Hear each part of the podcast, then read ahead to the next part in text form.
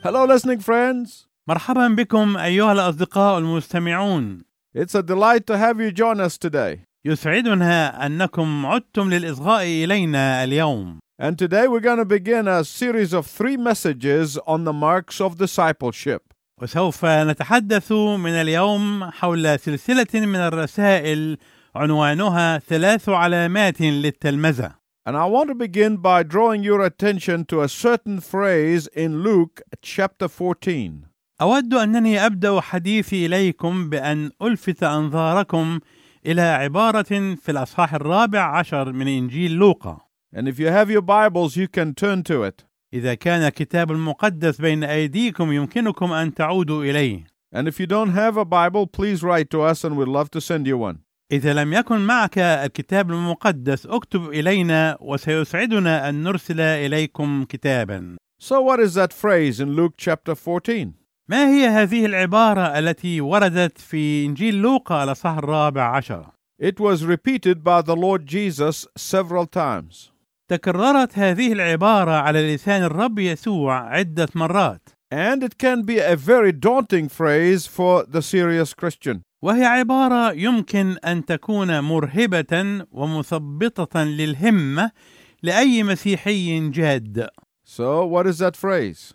فما هي هذه العبارة؟ Cannot be my disciple.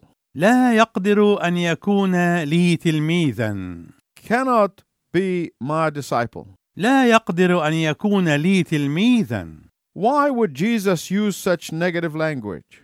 لماذا استخدم يسوع مثل هذه اللغه السلبيه Oh, the answer is very important. الجواب في غايه الاهميه Because Jesus did not want anyone to follow him for the wrong reasons. لان يسوع لم يرد ان يتبعه احد لاسباب خاطئه Jesus did not want anyone to follow him under false pretenses.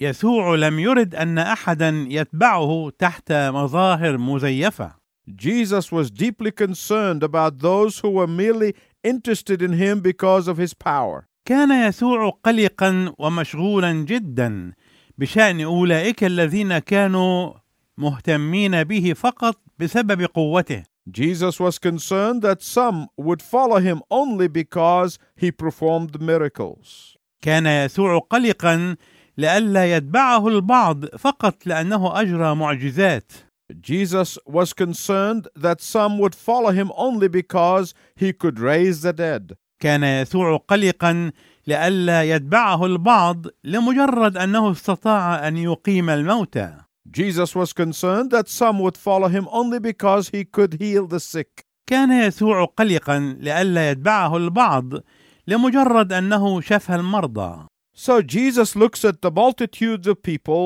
who were pressing, pushing, and straining to follow him and said the following ولذلك نظر يسوع الى جموع الناس الذين كانوا يتزاحمون عليه ويتدافعون نحوه ويجاهدون لاتباعه وقال لهم Jesus said, Unless you are willing to carry your cross every day and follow me, you cannot be my disciple. قال يسوع ما لم تكن مستعدا ان تحمل صليبك كل يوم وتتبعني لا تقدر ان تكون لي تلميذا What did Jesus mean by this? ماذا كان يسوع يعني بهذه العباره Jesus meant that in order to be a disciple of Jesus, كان يسوع يعني انك لكي تكون تلميذا ليسوع you have to be loyal to him.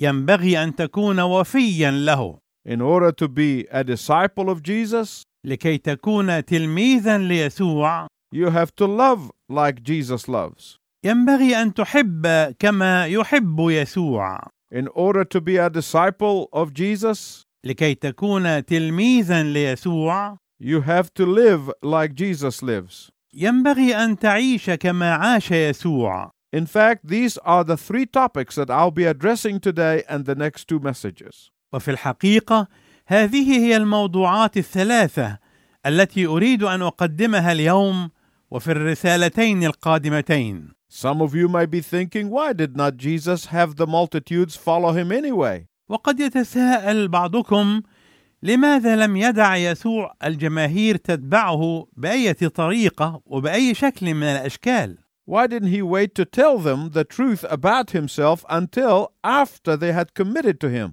لماذا لم يؤجل اعلانه لهم عن شخصه الى ان يسلموا حياتهم له Isn't that the essence of religion to get more people in? اوليس من جوهر الدين ان يكتسب عددا اكبر من الناس Isn't every religion competing to bring more people into its fold?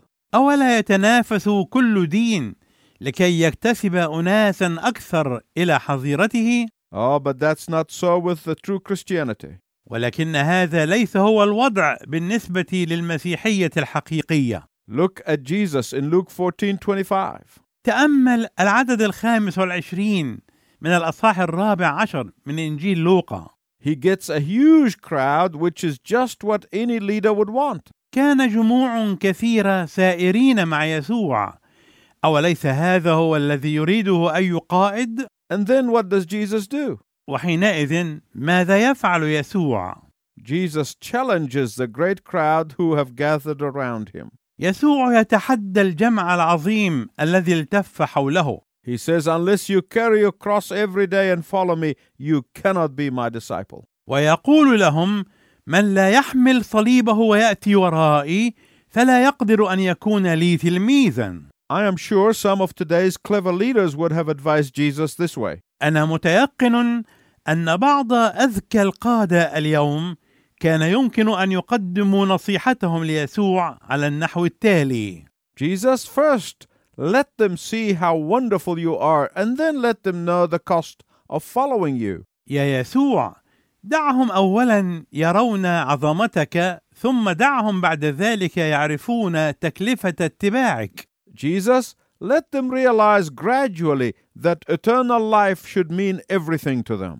يا يسوع دعهم يدركون بالتدريج ان الحياه الابديه ينبغي ان تعني كل شيء بالنسبه لهم Oh, Jesus, first tell them about all the good things that come out of following you.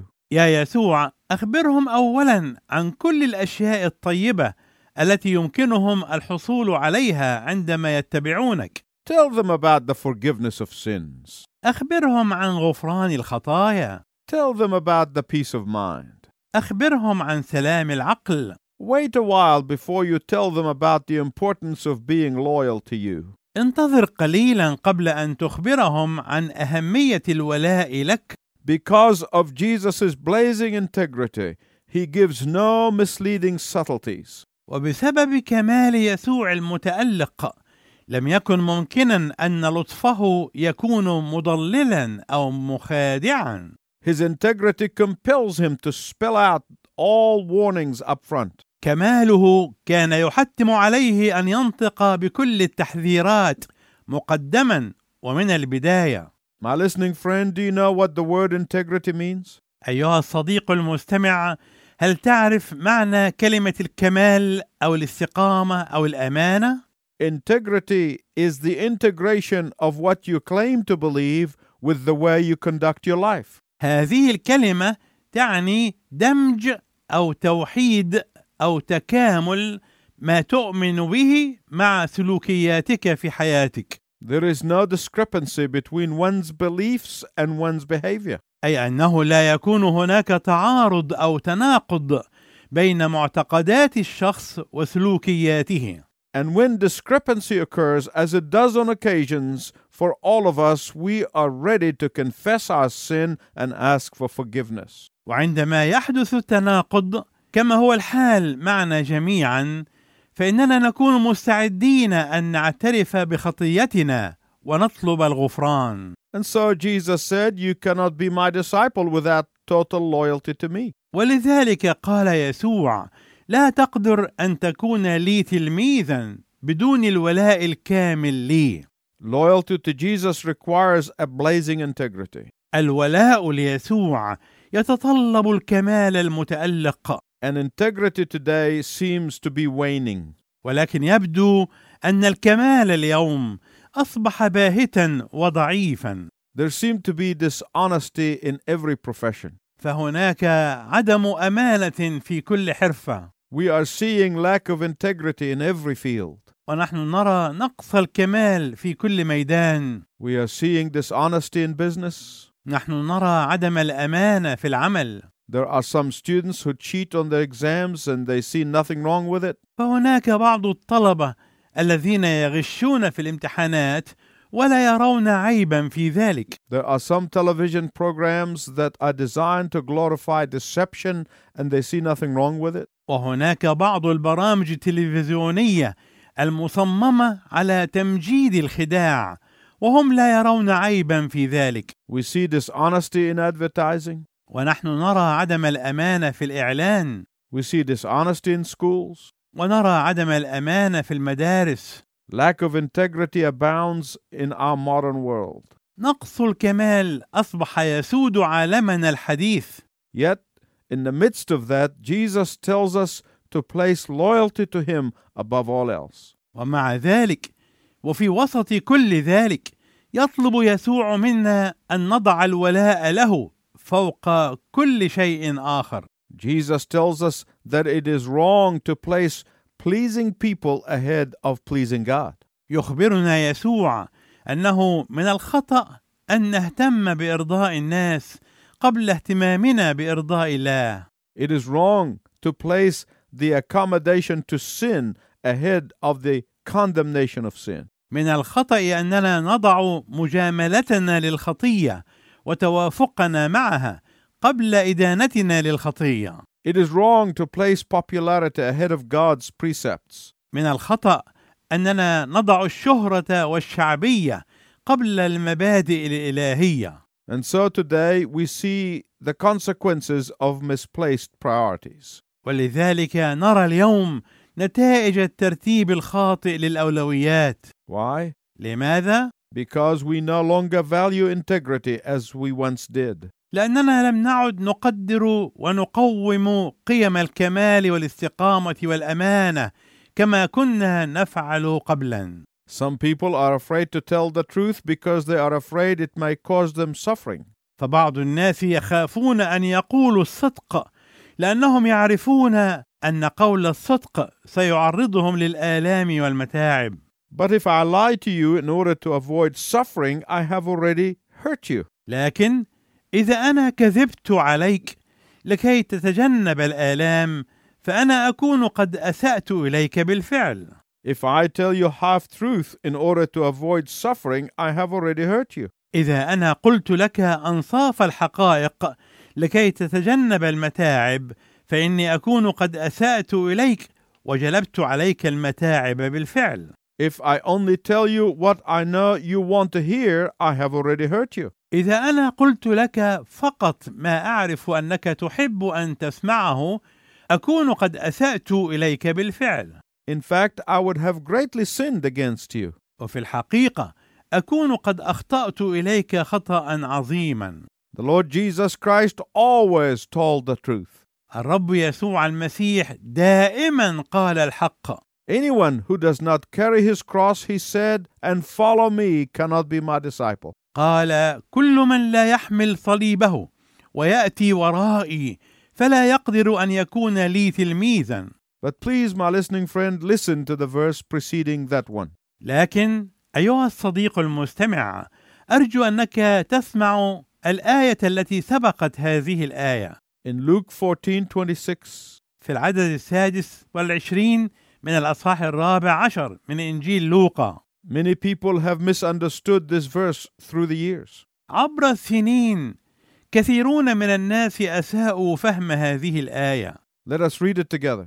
دعنا نقرا هذه الايه معا ان كان احد ياتي الي ولا يبغض اباه وامه وامراته واولاده واخوته واخواته حتى نفسه ايضا فلا يقدر ان يكون لي تلميذا What did Jesus mean by unless you hate your father and mother, etc.? ماذا كان يسوع يعني بعباره لا يبغض اباه وامه الى اخره My listening friend, please listen carefully. This is important. أيها الصديق المستمع أرجو أنك تنصت جيدا فهذا على جانب كبير من الأهمية Jesus was making a clear distinction between redemptive love, which is divine, and possessive love, which is human. يسوع هنا يميز بوضوح بين الحب الفدائي الذي هو الحب الالهي وبين حب التملك والاقتناء الذي هو الحب الانساني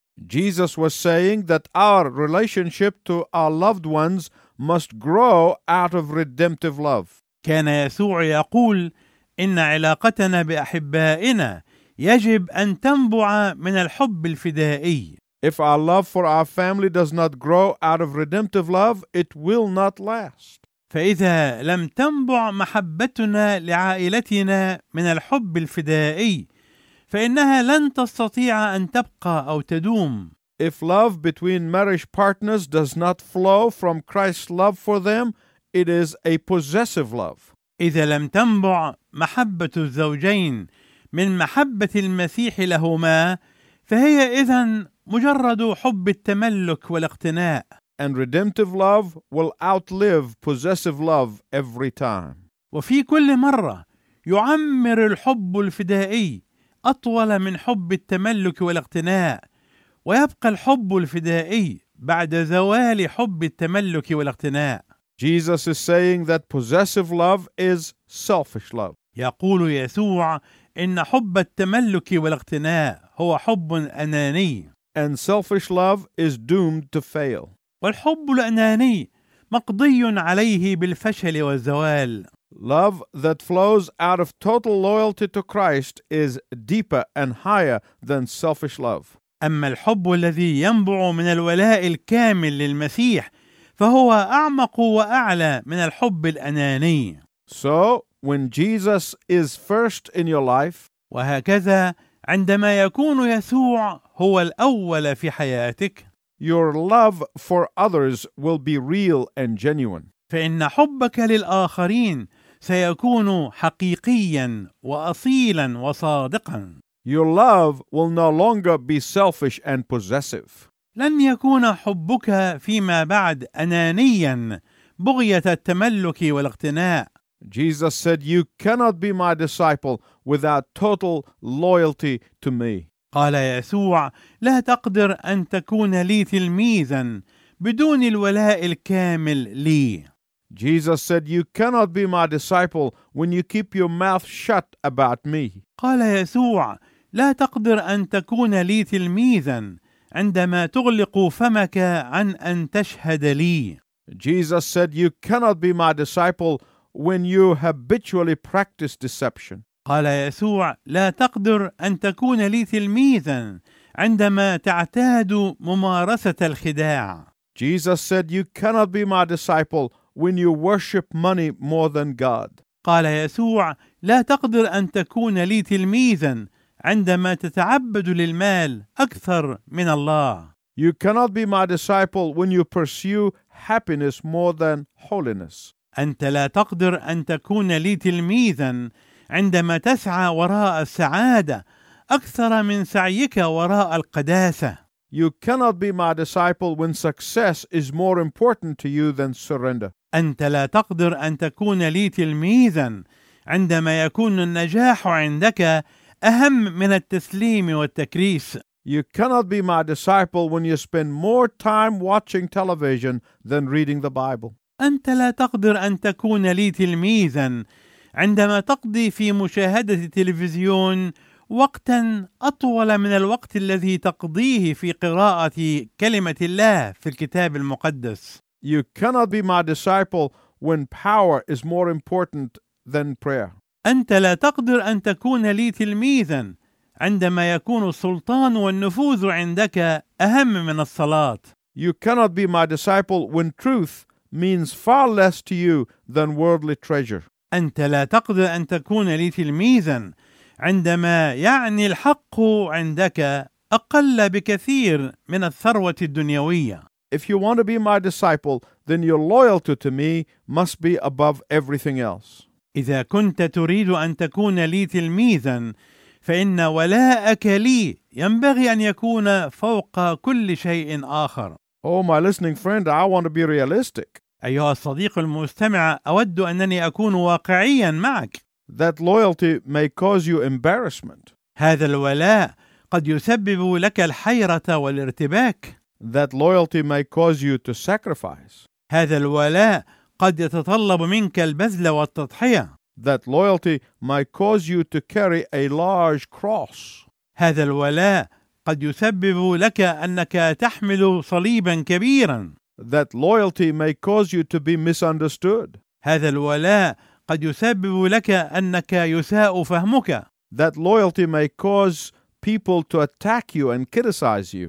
هذا الولاء قد يجعل الناس يهاجمونك وينتقدونك That loyalty may cause you to be hated by others. هذا الولاء قد يجعل الاخرين يكرهونك But be loyal to Jesus anyway. ولكن على اي حال كن وفيا للرب يسوع In comparison with the privilege of discipleship, all of these hardships are of little importance.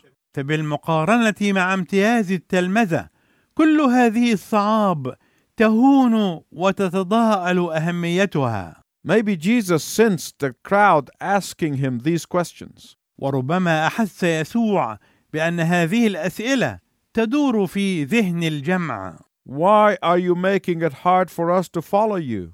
لماذا تجعل من اتباعنا لك امرا صعبا علينا Why do you have to talk about crosses that we have to carry?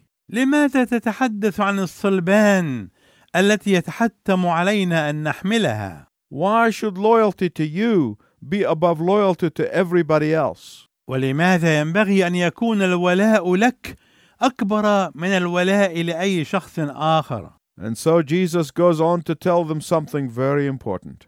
ويستطرد يسوع ليقول لهم شيئا في غايه الاهميه He said nobody of his right mind would build a tower without first counting the cost. قال لهم لا احد يفكر تفكيرا سليما يبني برجا دون ان يحسب اولا حساب النفقه And no military leader goes to war without an assessment of the army's strength. ولا يمكن لاي قائد جيش ان يذهب للحرب دون ان يحسب قوه جيشه Why? لماذا Because buildings that are half built and left unfinished invite ridicule. لان المباني التي يبنى نصفها ويترك النصف الاخر دون ان يكمل تقابل بالهزء والسخريه Half built structures invite all sorts of attack. المباني التي يشيد نصفها فقط تتعرض لكل انواع الهجوم Half built structures invite bandits and squatters. المباني التي يبنى نصفها فقط تستدعي هجوم قطاع الطرق او احتلالها بوضع اليد In the same way, if you claim to be Jesus' disciple and have no loyalty to Jesus, you will be ridiculed. بنفس الطريقه اذا زعمت انك تلميذ ليسوع وليس لك ولاء حقيقي له فانك ستتعرض للهزء والسخريه If you claim to be Jesus' disciple without true loyalty to Jesus, you will be defeated in your spiritual battles. إذا زعمت أنك تلميذ ليسوع دون ولاء حقيقي له فإنك ستنهزم في معاركك الروحية And so, my listening friend, as I bring this message to conclusion, ولذلك أيها الأصدقاء المستمعون وأنا أقترب من نهاية هذه الحلقة I want to answer some questions that you may be asking.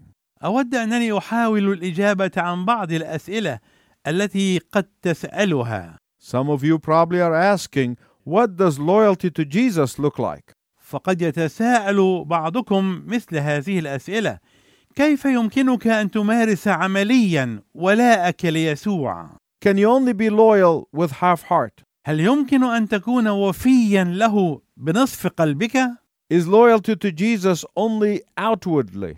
وهل الولاء ليسوع مجرد الولاء المظهري فقط Can you be loyal to Jesus only on certain occasions? ايمكن ان تكون وفيا ليسوع في مناسبات معينه فقط Can you only be loyal to Jesus when you need him? أو هل يمكن أن تكون وفيا ليسوع فقط عندما تكون في حاجه اليه And the answer is no.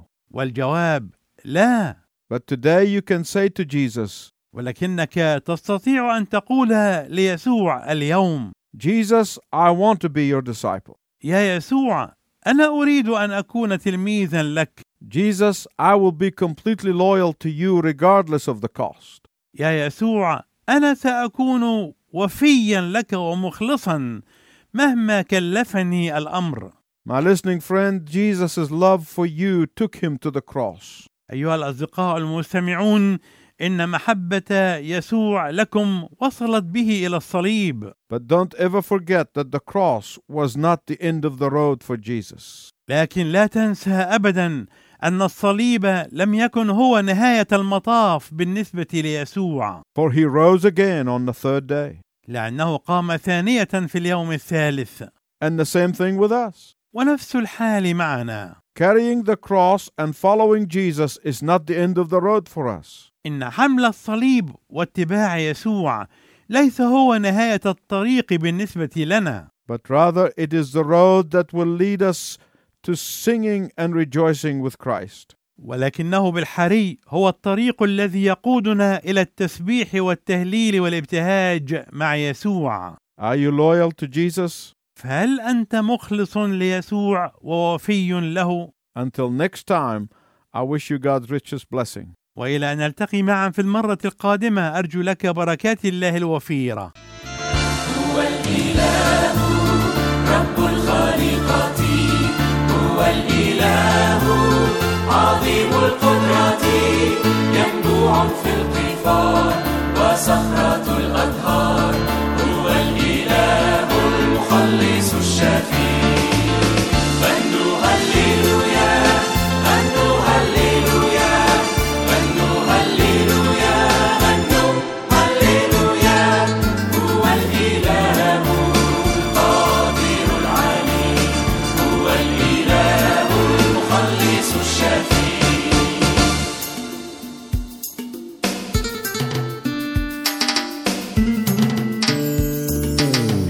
الكائن العظيم إله إبراهيم يمنحنا السلام فهو رب السلام إله أزلي إله أبدي هو الإله المخلص الشفيع غنوا هللويا غنوا هللويا غنوا هللويا غنوا هللويا هو الإله القادر العليم هو الإله المخلص الشفيع عظيم أنت سيدي ما أعظم أعمالك عظيم أنت سيدي